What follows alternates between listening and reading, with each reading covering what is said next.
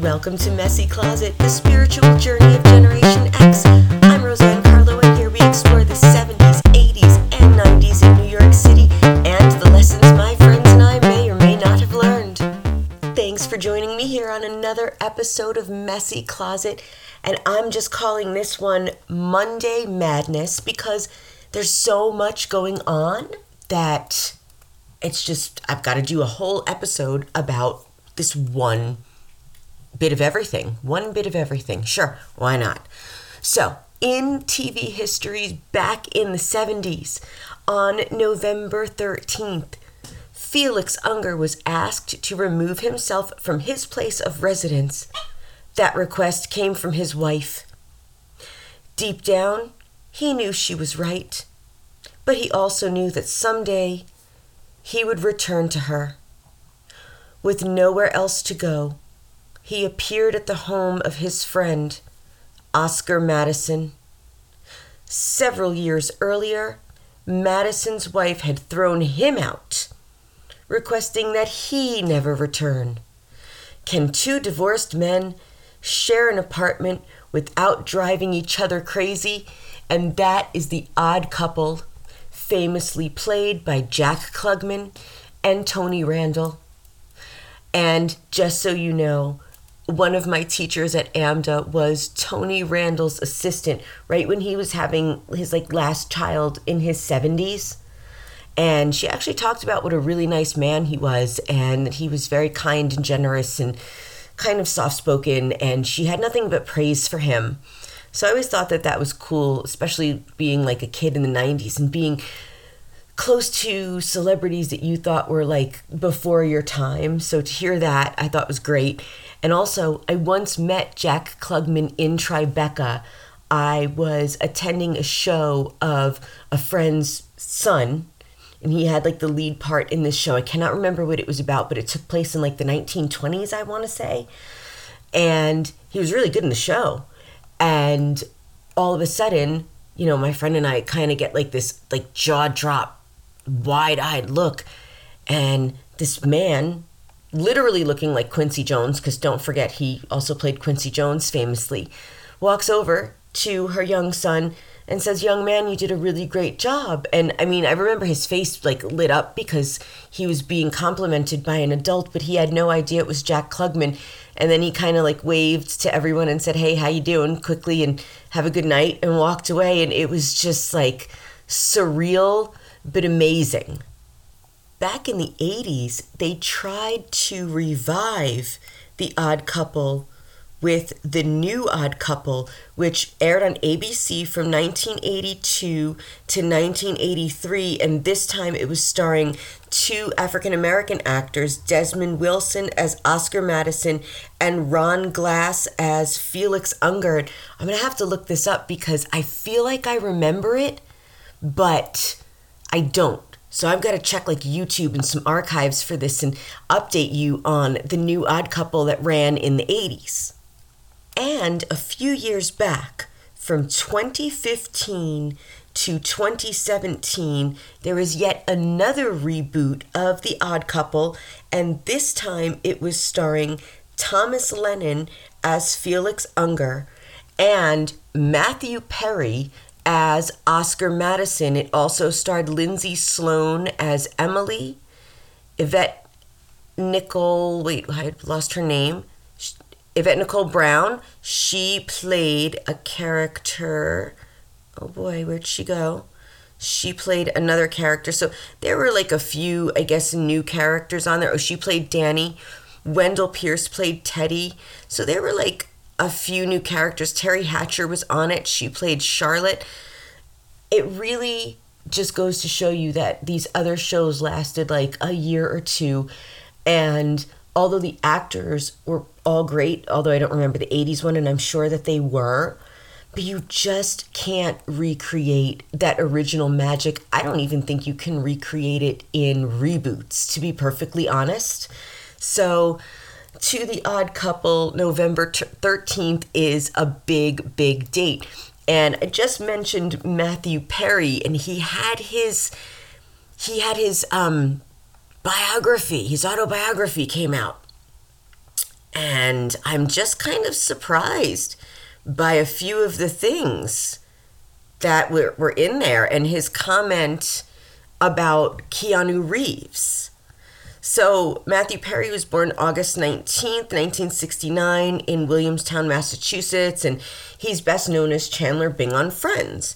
So, he writes this autobiography, um, and he said something about, I'm paraphrasing, it was something about like River Phoenix dying, and why did he, someone so genuine die if there's like a Keanu Reeves in the world? And like, I don't even think Keanu Reeves' social media is like, I don't know. He's according to everyone that's met him, he's like a nice and genuine guy. And I'm not saying like Matthew Perry isn't, but it's just very, very strange considering I don't even think they've like been in a movie together and it doesn't seem like they've worked together ever to say something like that. But also, I know that Matthew Perry has been through quite a lot. He talks about his addiction and getting over it and you know how hard it was for him and how you could see his addictions morph as his appearance changed on friends.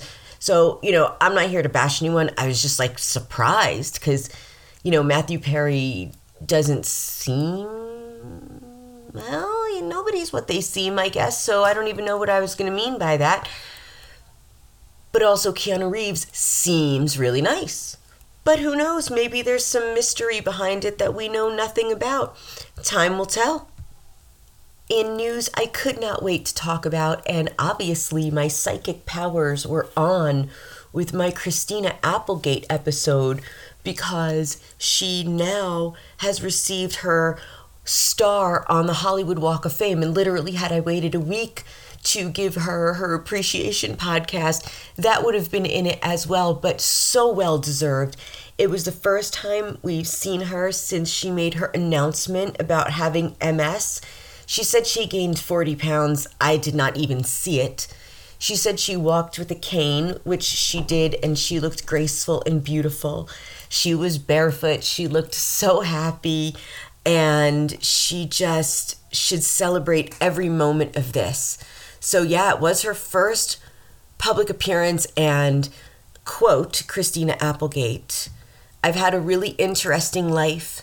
The life started as being a little girl waiting in line to see the first Star Wars on this very street, at this very theater, looking at this star, this, these stars on the street, going, Who are these people? What did they do? Did they do something right? Did they do something wrong? Whatever it is, I want one. I effing want one. And I was five years old. So this day means more to me than you could ever possibly imagine. And her TV family, Katey Sagal and David Faustino, and her Dead to Me co star Linda Cardellini were there. And it was just heartwarming and beautiful. And it's so well deserved. And congratulations, Christina Applegate. I am so happy for you.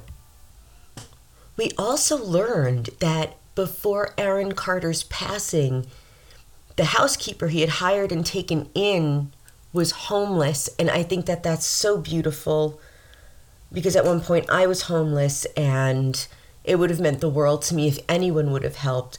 It just seemed like he had such a kind, kind heart. And if you want to hear about Aaron Carter, check out my most Gen X Millennial podcast ever with Sean and Drew from Most Millennial Podcast, and they actually mention Aaron Carter on their podcast a lot, being millennials. So check them out and give a follow. Cher is dating a man 36 years her senior. She's a fucking queen. Oh my God, she's just an icon. I love her. I've loved her ever since the Sonny and Cher show because she stood on stage with her dark eyes and her darker skin and her long dark hair and her high cheekbones. And I said, wow, she looks like me. And ever since, I've just been completely obsessed with everything that she's done. So, Cher, you're the best. I just, I just adore everything that you do. And I love that right now you are in the prime of your life and dating a man that's 36 years younger. Props to you. It's beautiful. It's fantastic. L'amour. Jay Leno was in a car fire and he's recovering from burn injuries from a gasoline fire. And there was an accident. Oh, and his hands too. So his hands and face were burned from gasoline in a garage fire over the weekend. And according to CNN, he is in good humor and is touched by all the inquiries into his condition and well wishes. He wants to let everyone know that he's doing well and he is at the best burn center in the United States. Jay, that's crazy. I'm sorry. I really wish you well, and I hope that you have a very speedy recovery. But laughter is the best medicine, and you're pretty funny, so I think you'll be okay. I just do wish you well. So, yeah, I don't even know where to begin with this Kanye Michael Rapaport issue, but you can hear my thoughts about Kanye's remarks a while back, his anti Semitic remarks on the episode So Kanye Canceled Himself. So Kanye states his feelings. I'm getting this off of the TMZ website when he said, I'm gonna treat you like I treat Meek Mill and Puff Daddy fam yo F you Michael Rapaport you don't know what a crackpot is, fam. I ain't no crack baby. okay. So I just am I, I, I just I just don't understand like what is happening.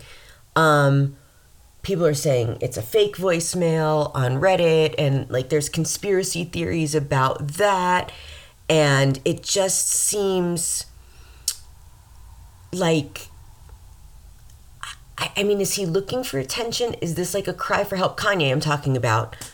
Um, I just don't I just don't get it. So now apparently according to the Jerusalem Post, Michael Rapaport is mocking Kanye West by saying Juminati is real. So at least he has a sense of humor about it, but this is going a little bit beyond like harmful. It, it's getting into like serious, serious, like weird, dangerous stalker obsession like and what's with the DEF CON? Like, don't you need an army to go DEF CON on someone? Kanye is like a one man army. I have to say, I was not at all a fan of the Kardashians when they first came out, but watching them become mothers and watching like that motherly instinct of theirs take over, I'm like really impressed with all of them and the things that they've built and like what they can do for their kids. And I think it's great. And I, you know, didn't agree with Kim Kardashian wearing Marilyn Monroe's dress to the Met Gala, but again, that's none of my business and not my choice.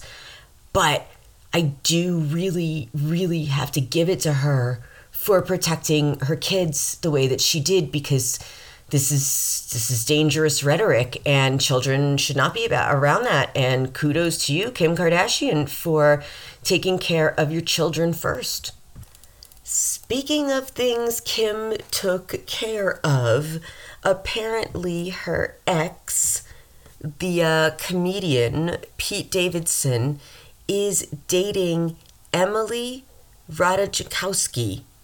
And they've been spotted together, and he's been linked to Ariana Grande, Kate Beckinsale, Kim Kardashian, and now Emily Ratajkowski, if I'm even saying that right. Now, maybe it's a millennial thing. I don't know. But I don't get the appeal. I mean, I know that people think he's like talented and funny, and I just, um, I, I just, I'm not a fan.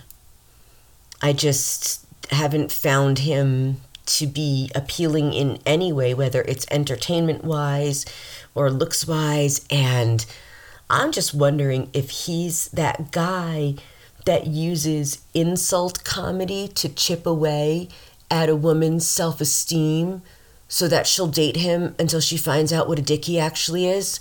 I'm just saying this because he's from Staten Island. And I've met some people from Staten Island. No offense to all the people on Staten Island, but if you know the guys I'm talking about, you know. So I'm just baffled by the whole thing. And I don't even know. And you know, one of the things that I don't like about Pete Davidson is he keeps talking about how his father died on 9 11, but there's so many people that are still suffering, people I know, people I know well, that are still suffering from that day. And I haven't seen him do anything for any 9 11 victim, but I've seen him whine about it. And on 9 11, he was like presenting at an awards show. Shouldn't he have been at the towers, at the memorial, trying to help save the 9 11 museum? That dude from Impractical Jokers, what's his name? Q. He was a firefighter. He does everything still tunnel to towers. Like he's philanthropic when it comes to that. Pete Davidson's all about the fame and getting some hot ass, and I'm just not here for it. Not here for it. Not a fan. And of course, we have Daniel Radcliffe reacting to Alan Rickman's diary, saying that he didn't see him as much of an actor, but he would undoubtedly direct and produce. To which Radcliffe responded, I would love to definitely directing. And he said, producing seems like all the hard parts of the industry without any of the fun. So I don't really have any interest in doing that but yeah, I would love to direct, and this is from the E News website. And in the saddest news of the day, John Aniston, the Greek born American actor, best known for playing Victor Kiriakis on Days of Our Lives for many, many years, and also the father of Jennifer Aniston, has passed away. And tomorrow's episode will be dedicated to John Aniston and his life and his legacy. And I'd also like to talk about Joseph Mascolo, who played Stefano DiMera